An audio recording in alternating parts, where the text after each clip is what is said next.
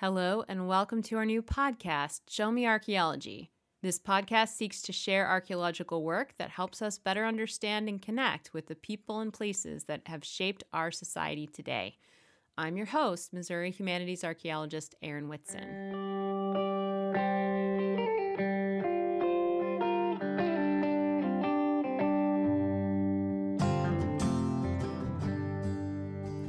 Is an archaeologist who's worked since August 2019 for an archaeological contract firm called Fever River Research. She's received her bachelor's degree in anthropology in 2011 and an all but thesis master's degree in historical archaeology in 2014 at the University of Tennessee, Knoxville. She got her master's degree in cultural resource management through Adams State University in Colorado in 2021. Congrats. Thank you. Um, Chelsea has extensive experience in both prehistoric and historic archaeological survey in all phases, laboratory analysis, archival research, and working with tricky materials such as historic ceramics and textiles. When she's not in the field or lab doing archaeology, Chelsea performs musically on her harp, professionally, which is wild. Um, and she, and it shows that she's wildly talented across the board. Oh. Um, Thank you. She'll be talking with us today about the work she's done while working with Fever River Research on the site of a house or houses that were burned in the Springfield, Illinois race riot of 1908. Welcome, Chelsea. Thanks for spending time and energy with us today. Oh, thanks for having me. No, this is fantastic. Before we begin diving into your project, would you talk with us a bit about what historical archaeology is? Because I think you're our first. Um, oh, excellent. And how, I mean, what's your definition of it? Because we all define historical archaeology differently, those of us who practice. Sure. Um, I know historic archaeology is going to be different depending on what continent and country that you're on. Um, generally, here in uh, in North America, we view historic archaeology as kind of that contact, the European contact, um, and when the written record really kind of hit this country. Um, everything before that, before the written record, is going to be more of your prehistoric uh, element. And so I tend to focus um, on this balance between historical record, where you can do heavy research, um, where you can find definitive names and, and places and titles and all of the things that we have written down. Um, and we put that in conjunction with the archaeological record, being able to tie that in and maybe fill in some holes that history has left out um, or even just confirming what the history um, has already stated. And so that's kind of where that's where we kind of do that balance, and I love that aspect of it. So that's wonderful. Um, I've I have heard um, some unnamed archaeologists uh, question in the past, um, distant past, about why do we need historical archaeology? We've got written records. Um, do you have an answer for that for anyone who might be wondering that? Absolutely. So, particularly with a project that we're going to discuss here shortly, um, you have the historical record can be pretty biased.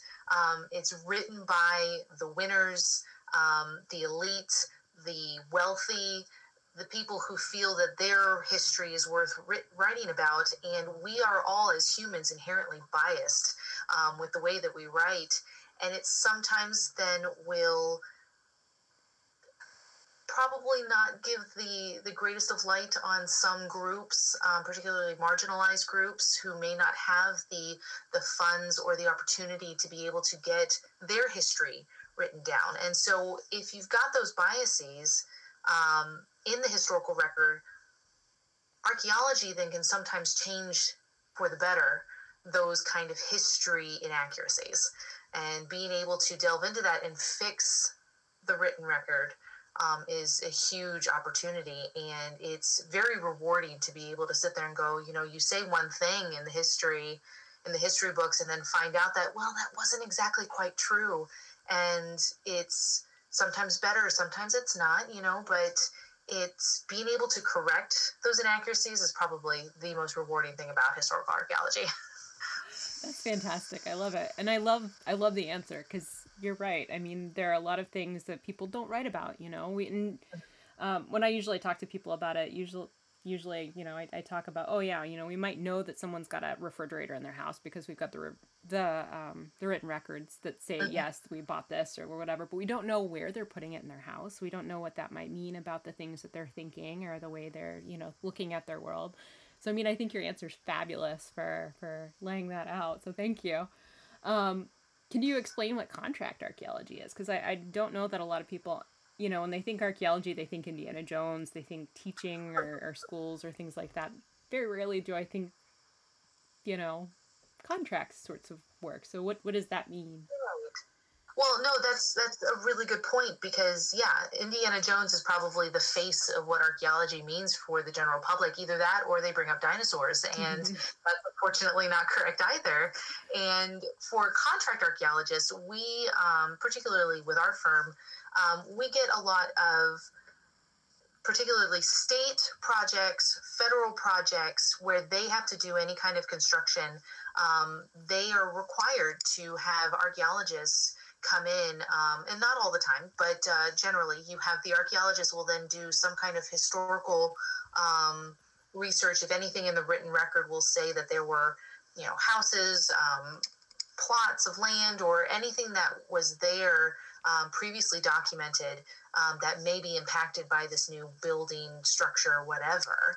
Um, and so the archaeologists will then either determine at that time, based on doing the preliminary research, whether or not there needs to be further action, archaeology needs to actually occur, or um, or maybe it doesn't. Um, sometimes that research will show that hey, no, this this this there is no sites there that we need to worry about. Um, but a lot of the times, especially if you're working like in a downtown of a city, which is where I primarily work, um, you're going to find a lot. I mean, the whole downtown area had houses mm-hmm. um, or businesses, and so you can't throw a stone without finding, you know, any kind of foundations or something like that. And so, you having that research um, come in first really helps then those state and federal projects then move along so that they're not negatively impacting a site um, and maybe we can get them to shift wherever that project is going to be if they are going to fully impact a site that uh, we don't really want them to impact. Thanks. That's a really great description of what contract archaeology is. Um, so i mean you, you mentioned a little bit that you have been working typically in an urban environment? Are there issues? So it's again, it's not like Indiana Jones we're talking here. We're talking downtown in a city. Are there uh-huh. things that you have to watch out for when you're going in the field or be prepared to encounter? Or absolutely. Um, we are because we are downtown. We do have a lot of public interaction. Um, people just walking down the street, seeing the signs that we've put up to help navigate them when they see that there's an archaeological site going on, um, because most people don't think about that. Um, so we have a lot of public interaction discussing what it is that we do. Um, there is a lot of communication between the State Historic Preservation Office, um, the the head company that is doing the major project, that's actually the one who's funding the construction, um, who need us to come in. So there is a lot of constant communication, making sure that we're hitting deadlines, um, because sometimes you've got backhoes just right at your back door, ready to kind of move you along. And we do have to keep within a time frame too um, unlike with academic archaeology where you can really take your time and it's about learning the process. And that is there for a teaching moment in contract archaeology. Um, you are you are structured by your schedule. Mm-hmm. and so you've got to be able to be efficient and you know keeping the crew moving along so that you can actually reach those deadlines. Do you find i mean like cities are not clean places and you know when they knock buildings down or you're, you're you know digging through fill dirt or something like that that it's probably mm-hmm. not always the safest. I mean i assume that you're up on your tetanus shots and you're watching for oh absolutely. all sorts of things Absolutely. And so we do work um, at the beginning, usually before we do any kind of a, um, a, fa- a full phase three mitigation. Um, we do have, you know, backhoes and big heavy machinery coming in helping us out and so we have to always be watching for you know keeping our distance and uh, and and making sure that we're up definitely on tetanus shots you know it, it has been known to happen where you step on a nail and you know that's not exactly the most fun experience um, or stepping on the shovel the wrong way. So you always want to follow all of the rules on setting your equipment down or storing it in the right way um, keeping all of your stuff locked up. You know we don't we don't just leave all of our equipment lying around. We have to keep we have gates around all of our projects um, so that we can keep ourselves safe um, you know keep the public safe because we don't want them coming near the open site because they're not familiar with walking around on an archaeology site. So we kind of keep them back behind the fence. We'll talk to them from there. Um, that way they can see it, but not be in it. Yeah. And we don't have to worry about anybody tripping and hurting themselves. But yes, um, the project we're working on currently, they are in the heavy throes of construction on either side of us, um, building up um, I guess this is probably just the best segue right into the project. So, um, a few years back, uh, Springfield, Illinois, um, the Federal Railroad Association wanted to consolidate all of the railroads um, within Springfield, make it a little bit more streamlined, build a transportation center. And so, my firm, though I wasn't a part of it then at this point, did the archaeological research on looking. Um, looking on um, the the miles that stretch through Springfield about um, you know what would be possibly impacted by the consolidation of this railroad. Now this has been around. The railroad has been around since the you know the mid uh, 19th century. So there's been a lot of work that was brought to Springfield because of that, and there's continually to be big work. And so we had established. Um, that there were quite a few usable segments along that rail track, and we have done most of the excavations on those viable sites along the track and, and have completed the archaeology in all of those smaller segments.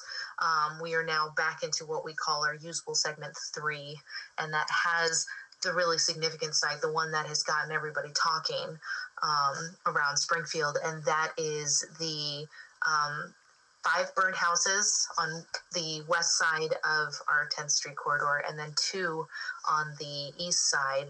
Um, all of those had been burned during the 1908 race riot. So, um, could you explain? So that was going to be my next, you know. Oh, could you, could you could you tell us a little bit about the history of this? Because I feel like the history, um, to understand your project and and what you've done with your research, you have to get that background knowledge. Right? Absolutely. So to talk more about like what happened in the race riot from yeah. 1908.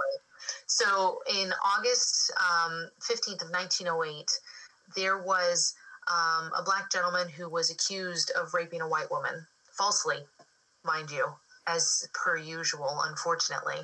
Um, him and one other gentleman, um, another black gentleman who was accused of murdering a white man, they were both um, in jail waiting for trial, and there was you know, it's a hot summer day and there was some just anger building up. And there was a white mob that wanted to enact their own justice on these men. And the two men were secreted out in a vehicle um, owned by Mr. Loper. And they got out, but the mob was not happy about it. And so they systematically worked through um, two areas, which were predominantly black areas. One was the Levee District which was a series of businesses that were all black owned and operated. And then the neighborhood, um, the residential neighborhood that they derogatorily determined, they called it the Badlands. And they burned over 40 businesses and homes and we don't know how many people just escaped out of Springfield and didn't come back. Those records aren't available to us. Um, thankfully only um, only two black men died. I mean unfortunately two black men died but thankfully it wasn't bigger than that. Um, and a lot of homes were just they were just systematically destroyed. The worst part about it is that as they were as the white mob was going through they were telling white residents to hang white handkerchiefs outside their door so they knew a white person lived there so that they would bypass the house and then, as the houses were burning of these black residences, and the firefighters were coming in and trying to hose it down to stop the blaze, the white mob was cutting the hoses to stop the water from being able to get there. And the only reason why this mob dispersed was because the militia came in and and and stopped this. So these houses were burned, people were fleeing. We don't have a heavy historical record of all those people who were impacted by this race riot. We know the names of the of the two men who died. We know the names of the two men who escaped and were falsely accused. And they, um, they escaped with police help, right? They were taken to a different place to be held. They were away. Yes, yes. they're they're away now. They did still stand trial, um, and didn't go well for for uh, for one of them. Um, but we don't know the names of all of the of the rest of the people. We know quite a few of the names of the white rioters. And I don't think they even deserve to have their names in the historical record anymore, but that is also showing that inherent bias, you know, mm-hmm. of, of the historical record. Um, and so these houses then were just left as vacant lots for 20 years, 15 years. Wow. Just they like pushed all of the yeah they just pushed all the burned stuff into the center of the houses and just left them open until later on a lumber yard was built on top of it but um, it's and then they was left completely encapsulated. It was later on um, the lumber yard only had piers, so it didn't impact the site very much. And then it was later capped by a parking lot.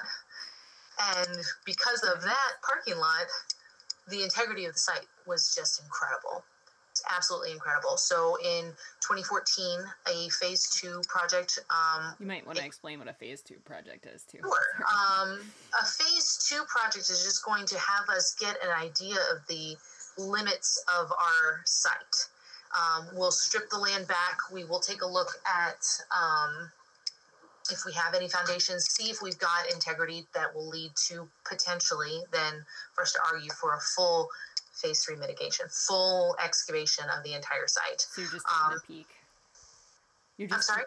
just taking a peek with a phase two. You're just trying to see if there's anything there, and then a right. phase three is the archaeology and, that people imagine. Absolutely. Gotcha. So we we strip it back. It's very simple. It was stripped back. We saw that we had the foundations of all five houses um, on this west side of the of the railroad. Um, all five houses were there the um, we did two little test units um, that would eventually get put into our grid for our big full mitigation um, just to see what the integrity within the houses then would be once we did that excavation and it was incredible. It the amount of artifacts in our fire layer from the burn from that 1908 race riot is so clear in our profiles and you're looking at plates and cups and every single thing that would have just been in this house had just been burned and left there. So we knew that we had the integrity.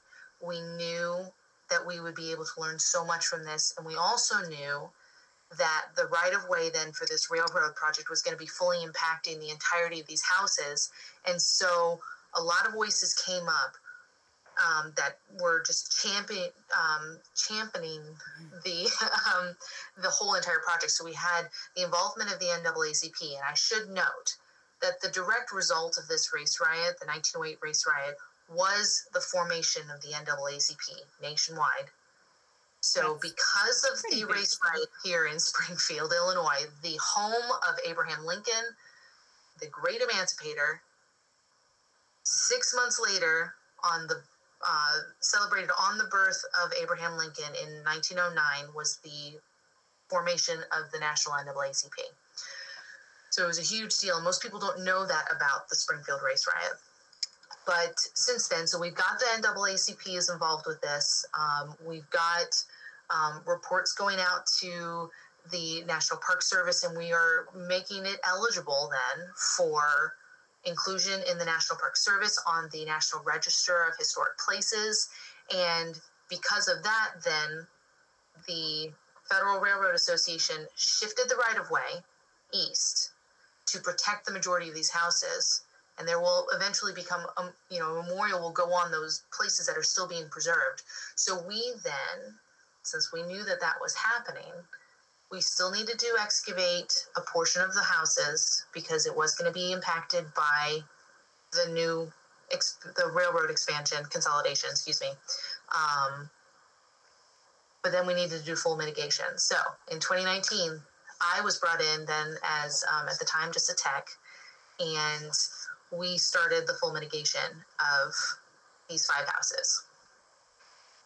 One of the best summers of my life So we tend to excavate um, in a checkerboard fashion. So we do alternating units, um, little one meter by two meter units, and we take those down and we excavate everything that's coming out of it. We kind of broke it into three categories: our everything post fire, so everything after the race riot, our race riot, our fire zone, and then everything pre fire. So we've cataloged that. We're pulling up these artifacts. We're excavating in order and the items and the understanding of these people's lives as we're excavating is just it's rewriting the history books for us. There's really only one text um, about the race riot that is the that is the forerunner in terms of understanding the race riot from 1908 it's a history textbook and it is definitely something that we've all read and i definitely recommend um, reading. But what the newspapers were saying at the time was that this community deserved it. They were asking for it. They were living in huts and shanties, and it was just an area that was just filled with debauchery and and vice. And if you go into that area, you're just going to get drawn down into this spiral of just ugliness, and that there's no reason for us to even be giving any voice to this riot anymore because it was essentially forgotten about then after. The race riot happened, they're like, mm, it happened. They deserved it. Time to move on. But these these people's lives were completely uprooted. Everything that they owned was burned to ash. Well, they said, well, they don't own much, so why would we have to worry about it? It's not what the archaeology is telling us. The archaeology is telling us that these people were workers, they were politically minded, they were literate, they were religious, they were civil servants. You know, some of them were a part of the military. They were just like everybody else. Mm-hmm. But the history doesn't tell you that.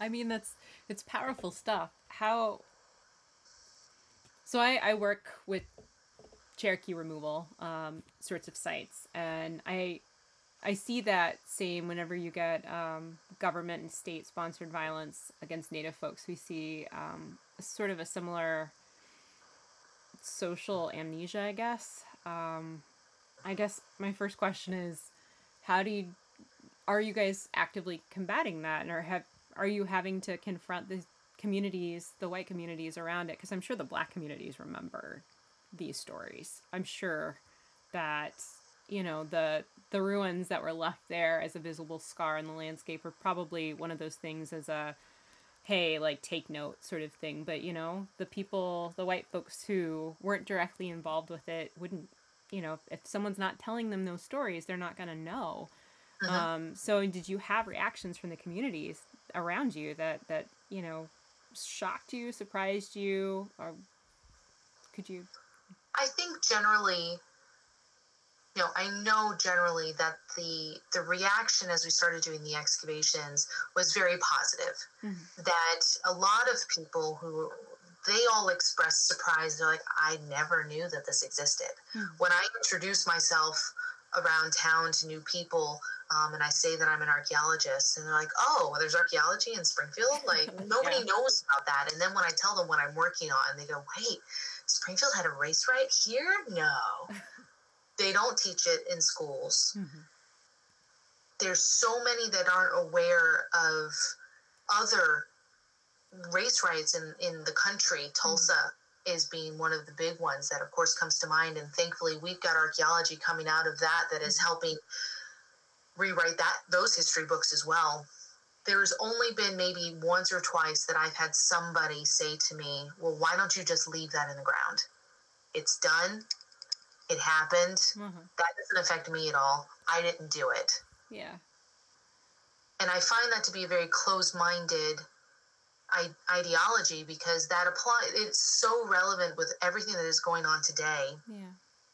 That if we're going to continue to to forget that riots happened, then that's already negating riots that are happening now for mm-hmm. also other equal rights that we are also not having. Yeah. So it's generally been very positive, thankfully. That's that's fantastic. I mean, like anytime you start getting into, you know, relationships that are contentious in the past, things could go very quickly downhill. But it sounds like this has been good for the community. It's a, a place for people to have conversations that probably needed to happen years ago. Um, yes. So, what about your work with this? I mean, so we talked at the beginning about some of those tricky things that that you're pretty good at with ceramics and textiles and stuff. They're not a ton of archaeologists that I know of that deal with textiles very frequently. Um, could you explain why that's kind of whenever you explain your project um, to some of us who understand the world of archaeology, we go, "Whoa, you've got textiles." Um, can you explain why that's kind of a thing and what you found here? Absolutely. So I know in every history class and archaeology class that you that you take in college and, and beyond, the majority of artifacts that are discussed are going to be your ceramics, your glass, your pottery, your points, your all of those that are made of very hardy materials.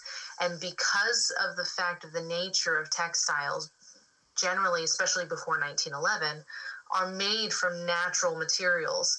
And those, unfortunately, degrade in the ground. Mm-hmm. And you usually only find textile fragments in places that are very dry, where preservation is you know helps you have it be a little bit higher. You think of egypt and the mummies wrapped in their you know in all of their cloth and all of that still intact and have seeming virtually untouched after thousands of years. You don't usually get that hmm. um, in the midwest east. Missouri, you have Illinois, climates here. both states are pretty wet. We, we get a lot of uh, yeah things rot in the soil pretty quickly. Absolutely, very quickly. And until, so when I brought up 1911, 1911 was when um, you were introduced to the first synthetic fabric. Um, from then on, you've got all of these other textiles that now have come out that can handle a little bit longer in the soil than these natural ones. So you're dealing with cotton mm-hmm. and wool and linen flax, um, and those kind of materials they degrade over time. And so, especially in an instance like this where we're working in a burned household, you don't expect to find textiles. And so we were in excavating, and uh, we've labeled these houses A, B, C, D, and E keeps it very simply makes it easy. Yeah. so within house e that was the house that we had um, the most to excavate. It also had a cellar. Um, so everything collapsed down into that cellar which i'd like to think helped preserve some of it a little bit more. Um, underneath we had two different contexts. Um, on one side we had this marble slab that came from the top of a, of a dresser and underneath that marble slab, which of course was heavily burned and fragmented, um, we had a bundle, a stacked bit of charred textiles that when we're pulling this out of the ground, it's, you know, four or five inches thick and it's just black. Are we talking dresses? Are these shirts? What, what sorts of At the time, we didn't know. Uh huh. So and when you found it, I mean, what was your reaction? Because Wow. Oh, we were we were over the moon. the fact that we saw that we knew that it was a marble top to a dresser, we're like, okay, what's underneath this? and then the fact that we're pulling out just this clump of fabric that we're being very gentle with, pulling this out as best we can, and we get that back to our lab and we just kind of get it isolated for a minute. But then just shortly thereafter, we're in another context where we're finding another clump of fabric. This time we knew that it was within um, the remnants of a trunk, just, you know, a big trunk that you would have had like at the, you know, base of your bed now, you know, those historic steamer engine, big, big trunks. Mm-hmm. We got more fabrics out of that, among a ton of other things, which I'll get to in a minute. But so we get this back to the lab. We're staring at this, trying to understand exactly how it is that we go about separating it. Do we clean it? It's it's black, it's sooty, it is you breathe on it and it is going to poof away. So we're having to be extremely careful and because we don't have very often an opportunity to deal with textiles out of the archaeological record, we needed to go about this differently. So we reached out um, to Dr. Carmen Keist from Bradley University in Illinois, and she has a PhD in apparel merchandising and she specializes in historic fabrics. So we brought her down here, and she and I worked hand in hand for probably six months, figuring out how to pull these apart pulling some cleaning samples if we have the opportunity to maybe get these clean to get the soot off of them. That didn't work, by the way. Um, it's good to know, but though. Yeah. We pulled these apart with tweezers, and we have these then separated by. Um, we started big and went small then, so things that would jump out at us. We had embroidery, we had seams. We're having cuffs of sleeves and the fabrics are all different and so being able to separate all of those out from each other we managed to get it all separated we did yarn counting we had a little magnifying glass and we're counting the warp and the wefts just your your weaves. Mm-hmm. and i learned so much from carmen being able to sit down and then take this information that if it's got this kind of warp and weft count then it's probably going to lean towards this type of fabric. And we managed to in the dresser we managed to separate. It's all cotton clothing. It's generally all but one was definitively definitively labeled female clothing we had shirts we had blouses we had petticoats we had skirts we had a full dress we had an inside out stocking Oh. It's folded up inside out and placed in there.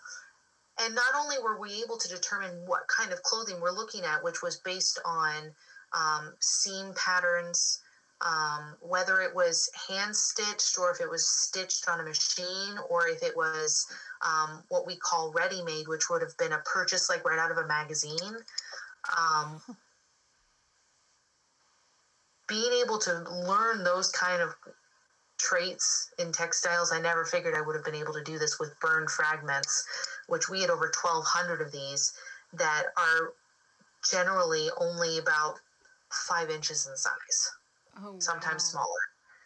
Wow. The dresser contained all women's clothing. I mean, the one that was kind of, we couldn't definitively determine the gender. I think we can argue that that one probably leans itself towards a female, a female article clothing. Um, all cotton, like I said, but multiple outfits. Mm-hmm. Multiple outfits that are lightweight cotton, something a woman's gonna a woman is going to wear in the middle of summer on a hot day. the historical record sits there and states that a lot of these people only had, you know, the clothes on their back ever. Not talking about after the riot. I'm talking about just generally. They say, you know, they don't have anything. They don't have anything worth worthy of value and the fact that we have this dresser full of clothing that was just the summer wear mm-hmm. Then you get into the trunk. And the trunk contained not just women's clothing but also men's clothing older clothing. You had our first items that are made of silk and mm-hmm. wool and your winter wear. You had we had a union suit which would have been your underwear that was fleece lined. And a men two men's suit vests, a full silk dress that may I mean it, and those date back to they're an older style so it's dating to about 1880 1890 and because you can follow the fashion in the history books. Now, the history books don't have definitive breakdowns of, of black communities Mm-hmm. fashion because they're not going to promote that. Mm-hmm.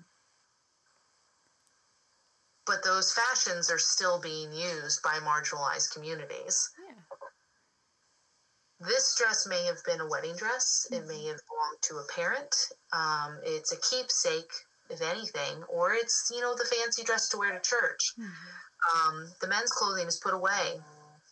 On top of those clothing that we found, we also found um, burned paper that we know had. We were just barely able to read what was on these tiny little fragments. I'm talking the size of a quarter. Oh, jeez. One of them's a devotional because it, it references um, the book of Acts, Mm-hmm. and then it says it's got him in capital letter or in the capital H. Um, and so, though it references an a- you know a, a, a chapter and and verse within the Bible, we're thinking it's probably a devotional. Mm-hmm. We also found a newspaper that we were able to determine the exact date. It was um, the newspaper is called the Topeka Plain Dealer, and this is the first instance. Um, this dates from 1905. It's the first instance of any artifact coming out of these houses that would indicate a race. Mm-hmm. Um, we all we, we know that race is a social construct and has nothing to do with people Yeah. really. But this was the first artifact that we found that historically white readers would not be reading it because it was a black edited newspaper Mhm. based out of Topeka, Kansas. Wow. And it was indicating the first big page, um, front page on this newspaper was um, was about political activism. well, I mean, and it so- shows that they're connected too. I mean, that's Yes, that's wild. absolutely. So there was so much going on in that trunk too, and there, you know, so uh, there was a cape, there was um, a fur collar, and you're you're looking at such a wide variety of clothing. Um, that right there, just in the clothing, forget the rest of the artifacts in the house. Mhm. The clothing indicates that this person who lived in this house was not destitute Mhm. he wasn't a laborer either because we didn't find any indication of heavier weighted fabrics like denim Mhm. or heavy tweed or anything like that. It was all lightweight fabrics. So it Something- shows a fundamental misunderstanding, or uh, you know, white folks aren't really understanding what they're talking about when they're talking about this community as being this really poor, very backwards group of people. they're living. I mean, you know, even if she's got older stuff, you know, and is just keeping it around. I mean, that's still fancy stuff. She's got silk. That's Absolutely. I mean, she had a parasol. I mean, we had that textile, those textiles too, Mhm. that I didn't quite understand. I was like, is this clothing? Is it not? we finally were able to determine that the way it was stitched was part of a parasol. So she had, you know, part of the fancy outfits. She had stored away the fur collar, the cape, the parasol. Like she had all of the accoutrement to wear to go out on a night and just look her best. Uh-huh. Wow. And so we did, though at, at, at first in the when we started researching all of this, we didn't have a name to the person who lived in this house. Mhm. Um, we know that somebody had um, had filed a claim for for lost items, but it was not this person. So we were able to determine, best that we know, a woman named Betty Black. Um, she was receiving the only thing that we have historically written about her in any in newspapers in, in records whatever we have one newspaper article about her Mhm. getting married. Um, and then she shows up one more time for being fined three dollars for getting in an altercation with another woman. and then only in the city directories, um, it shows that she was receiving grocery aid up to September of 1907. Mhm. So she was in the house at that address up to that point Mhm. and was estranged from her husband. Um, he was about 15, 20 years older than her when they got married. Um, and we got plenty of record of him and his things that he was doing. But it really indicated to us that you know this dresser only contained the woman's clothing. Uh-huh. The trunk contained some men's clothing, so that may have been his. Mhm. This strange husband who wasn't living in the household. Um, and I'd like to think that it was her Mhm. living in that house. Now, we don't have any record of her after the race riot, unfortunately. We don't know where she would have gone, um, but there's no indication in Springfield that she that she stuck around. So we're not entirely sure about that.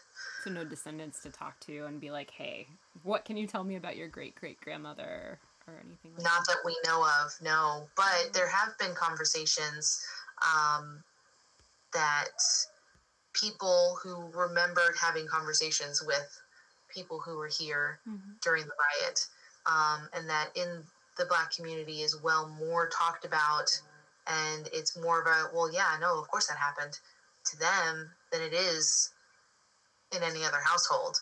Um, but no, they weren't writing all of that down either. I mean, so you know, I see similar things with some of the stuff that I'm looking at with the Cherokee. You know, like there's there's trauma that we're we're talking about trauma here, and at some point, or you know, at some level, I can completely understand people who just don't want to talk about it because it's just so heart wrenching that you know you, you've just lost everything, and not just you know clothes and and furniture and things like that, but you know all the accoutrements of a life you know all of the things that they fought for um, that they you know scrounged for that they saved for all of the things that they you know that was sacred to them for whatever level you know? All of us have things like that and we can't assume that these people are somehow different. Because we're you know your work has shown that they're not. They they've got a lot of the same things that their their white neighbors had. So you know that's to me that's that's the part that hurts i guess. Um, yeah. It's there were there were so many things that as i was reading that when you read any of the um any of the historical record about the the trauma and how it's glossed over mhm. the historical record like oh it just happens and it's it was i find myself very angry yeah the further further along that i read Mhm. um, so one of the things I wanted to bring up because this was um, very powerful for me, um, I, I wrote a small section uh, within my thesis about about status, Mhm. um, the status of the individuals who lived here, because I really do believe that the the the woman or people um, who lived in these houses, um, they were striving for this middle class respectability Mm. separate and apart from what the obviously the um, the newspapers were saying. And I had mentioned earlier about claims for personal property that people were filing right after the riot, Mhm. um, and there was a lot of negativity and backlash coming from um, those who were the ones who were supposed to be filing these claims Mhm. uh, the the newspapers were saying that like black residents were grossly padding their their approximations of losses that they you know if they were degenerates and deviants um, that these newspapers alleged they should not have been able they should not have been claiming quality items such as you know clothing nice clothing and furniture Mhm. on there.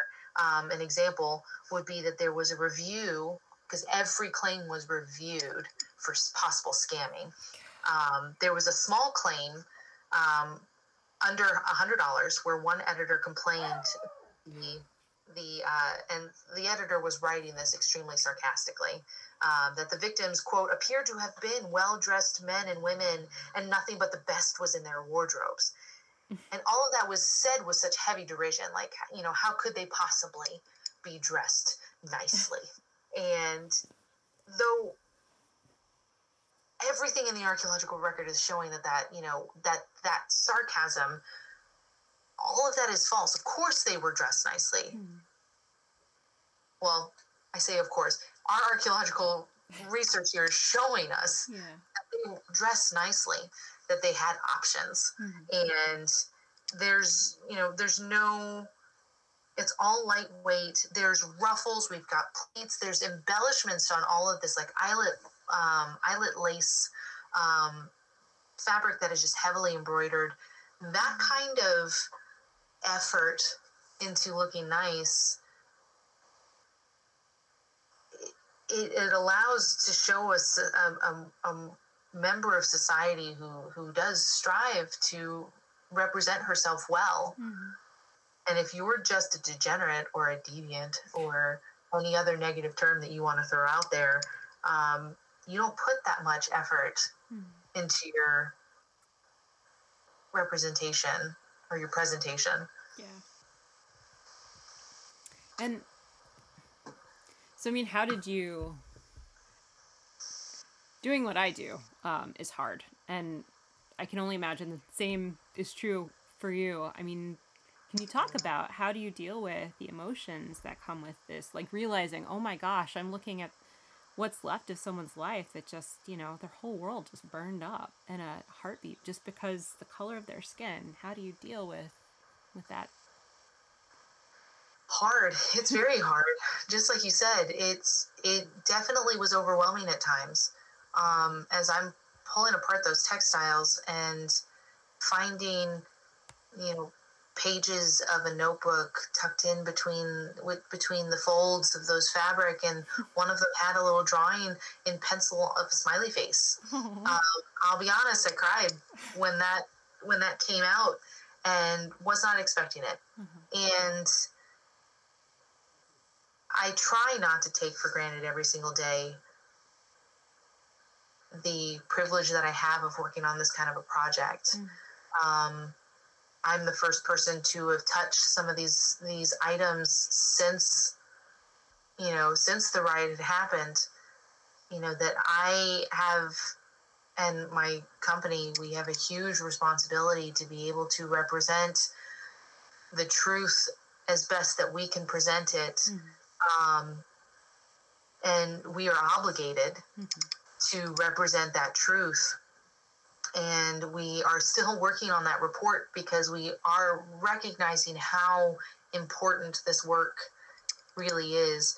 And the textiles is just one mm-hmm. minuscule portion of it. You know, just to give you a quick highlight of some other things that we have found um, in our House B, we found military medals um, that we found belonged to a gentleman named Robert Wright who fought in the Spanish American War at the turn of the century and was stationed in Cuba. He didn't see any action in Cuba, but when he came home, he saw more horror in his own hometown on his front step and was driven out of his own home than any action that he saw in the military. He was part of a, um, an all black battalion. Um, I'm sure it was a lot more personal too. it really was being able to find them the names of these people and it's just anytime we found any kind of like a definitive name was a day of celebration because that's one more person that we could pull out of the shadows mm-hmm. one more invisible voice that has just been lost to time and ignored for decades and over a century and being able to bring that up and go, hey, these people were here. Mm-hmm. Here's their names. Repeat their names mm-hmm. so that we don't have this happen again. Yeah. And I know that is a mantra that is that is continuing even in present day when people sit there and will say, repeat their names so that we know and that they're not forgotten. Mm-hmm. And it's it's overwhelming sometimes.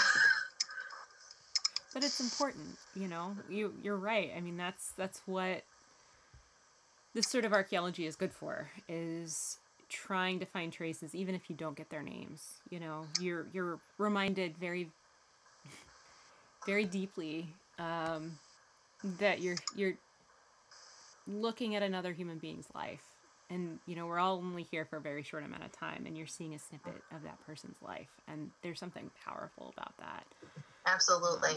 That's the thing is that in a lot of archaeological excavations that happened, you don't have this definitive timeline mm-hmm. that you know for a fact that these five, six centimeters of plaster charred fill was the course of a 12 hour day, mm. and we know for a fact that this was that snapshot of their lives, and we have to handle that with a heavy amount of respect. Mm-hmm. Have you? So you said the NAACP showed up or uh, at your site, right? Could you? Yes. Could you talk about that a second?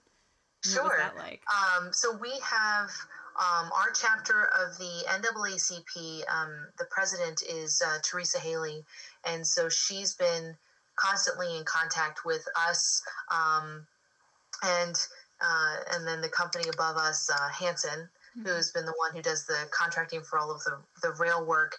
Um, she would bring out volunteers and we would we would have days where we would just have volunteers um, from the black community specifically she worked very hard to get those who were part of the black community who may not also not know about their own history about it too so she's helping get the word out mm. and we had a very heavy amount of public um, interaction we had um, members because we are in the state capital of illinois so we did have members um, our local senators and rep- house representatives um, would come out to the site then too and there's been a lot of interaction. This has been a very high profile um, excavation, which is unlike this is not normal. Just, I'm going to throw that out there. That is not normal for archaeology, really. and so it was a it was a fantastic experience. We had we had an open house that allowed um, a lot of the public then could actually come into the site and see um, where we were on the excavations mm-hmm. and how we were progressing through all of that and making sure that they were all wanting to make sure too that we were respecting mm-hmm. the history that we were pulling up out of the ground too that we weren't just you know using it for publicity or anything like that that no we're actually here to just make sure we're telling the real story yeah. and it's been it's been so good that even a few years ago, um, don't remember the year, I apologize, but um, President Obama had come to Springfield and they commemorated, I want to say it was in 1908 for the 100 year anniversary of the race riot.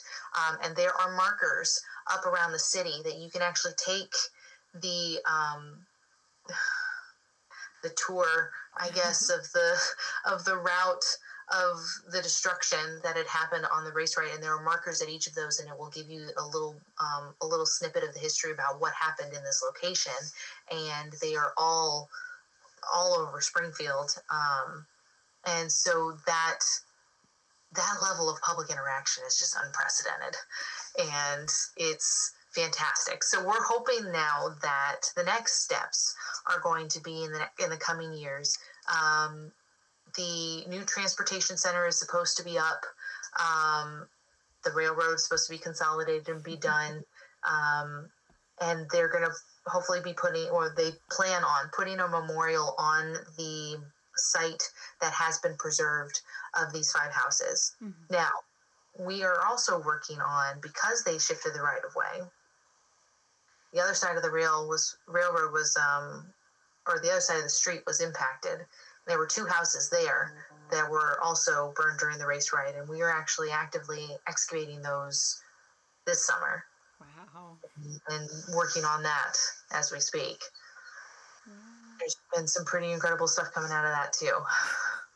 I can only imagine. Jeez. Have you have you gotten to have that experience where you like you watch someone else like take that oh oh wow I'm handling someone's life like that's powerful when it happens with us but like you can sometimes tell when you're watching someone else like the public have that realization where they're like they're handling something and they're like oh wait this is something that someone ate a hundred years ago for lunch yeah. right before this happened. Oh my gosh. Did yes absolutely. it's um, we have quite uh, a few of the because we've had different texts on on this on the site um, coming and going depending on their availability availability excuse me um, and every single one of them mm-hmm. particularly the archaeologists who have been on other sites and they a lot of them have only really ever worked on prehistoric sites and nothing to this magnitude mm-hmm. in terms of this full blown excavation um, and so for them when they pause and the excitement of when they found something that they're able to identify because sometimes when it's burned Mhm. you can't readily identify what it is and so when they know oh my gosh this is this is the entire rim lock doorknob from the like a front door or a door that is just melted and corroded and this just dropped where it was Mhm. and that you can kind of see just their minds are just blown Mhm. you know something so simple can have such a huge impact Mhm. What's what's going to happen with the artifacts now that you guys have recovered them and preserved what you could of them? right um, they are going to be going to the illinois state museum that's where they're pri- primarily going to be housed um, and then from there there is a lot of interest uh, to loan out some of the artifacts uh, the uh, smithsonian has an interest. Um, several of the local museums then as well the african american history museum um, has an interest. And then the new transportation center is supposed to have um, a mural with i'm not sure if it's going to have artifacts or if that's still in the works but they are going to have some kind of um, mural up there commemorating the work that had been done just across the across the street um, to show that hey you know this was here and but there's a lot of interest across the across the nation that is wanting to have just a little piece of this nice. Um. All right. So, I mean, is there anything that I haven't asked that that is important? Because there's a lot of different angles to this bad boy, and I. oh my goodness we could be talking about this for days and months i have been Uh-huh, talking sure. about it a lot i give a lot of different presentations on it and um, it's it's so much Mhm. and the thing about it is that we just we can't let the conversation die Mhm. That's the main thing I think I just want to take out of this and that I appreciate so much their your willingness to talk about this because it's it's been very rare that I have had an opportunity on an archaeological project that is so relevant to everything that's going on today Mhm. and that it is showing the direct correlation between history and now Mm. and that history repeating itself and what can we learn from history and we got to keep talking about it Mhm. Yep. it's going to take days and months to get into all of the every little thing that we found in all of these houses and what it just means to say is just that it's just these are everyday people Yeah. But I mean that's good too though. I mean the fact that there's so many things that you can talk about just means that you keep getting the opportunity to have those conversations that obviously need to happen.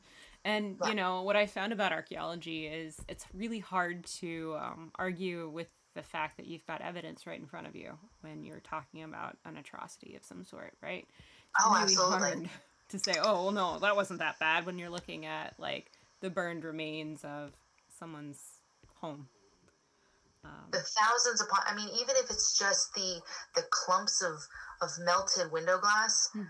and the hundreds of thousands of nails coming out from that were nailed into the boards holding up the you know holding up the the walls and the plaster and just those artifacts just the simple architectural artifacts mhm. have such a profound impact that the fire burned so hot and so long and that's all we got left.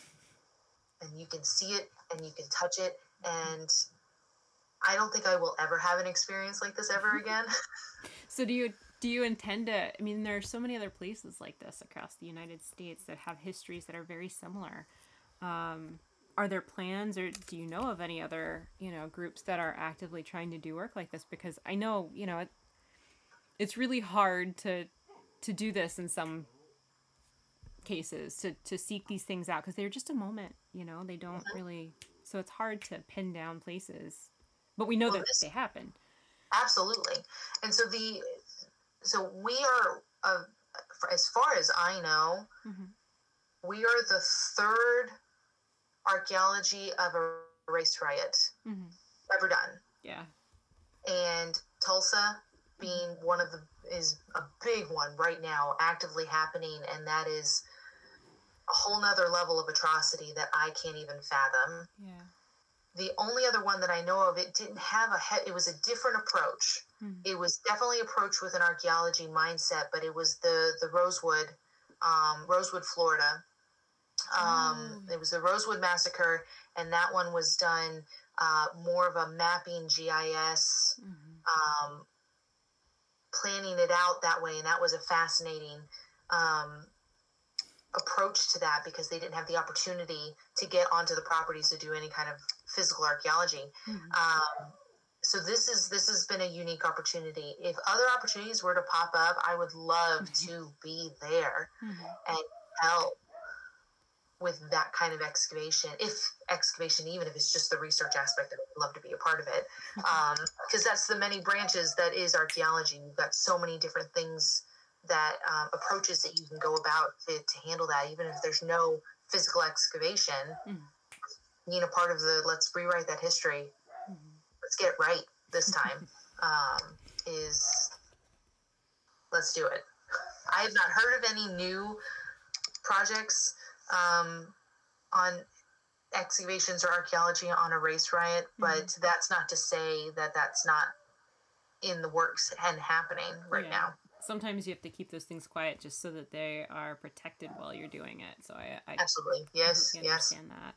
In the event that someone wants to read more about your work or see any of your other presentations or anything like that, is there a place that they can go to to read or that you could send to me like a, a free article or something that I could pass on?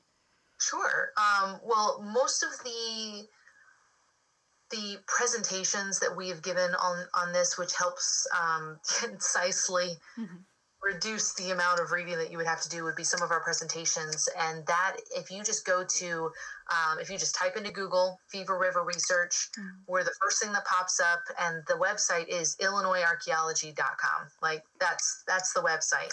Um, it's and if you just explore the website you'll find all of the other projects that we worked on too the report is still it's it's getting there It's coming. but it's it's been such a labor of love that that report is not out yet but it's going to be a multi-volume set that each house is going to get its own volume and then the conclusions with vignettes about um, people associated and living in these houses over the course of their entire um, their entire lives. So dating back to the early 19th century, um, we we talk about more than just the race riot. Mhm. We also talk about the aftermath. We also talk about the people who lived in those houses beforehand because we do have those artifacts too. We do have the excavations completed because this was full Mhm. archaeology. We didn't just stop at the race riot. We wanted, we knew we had to go into everything.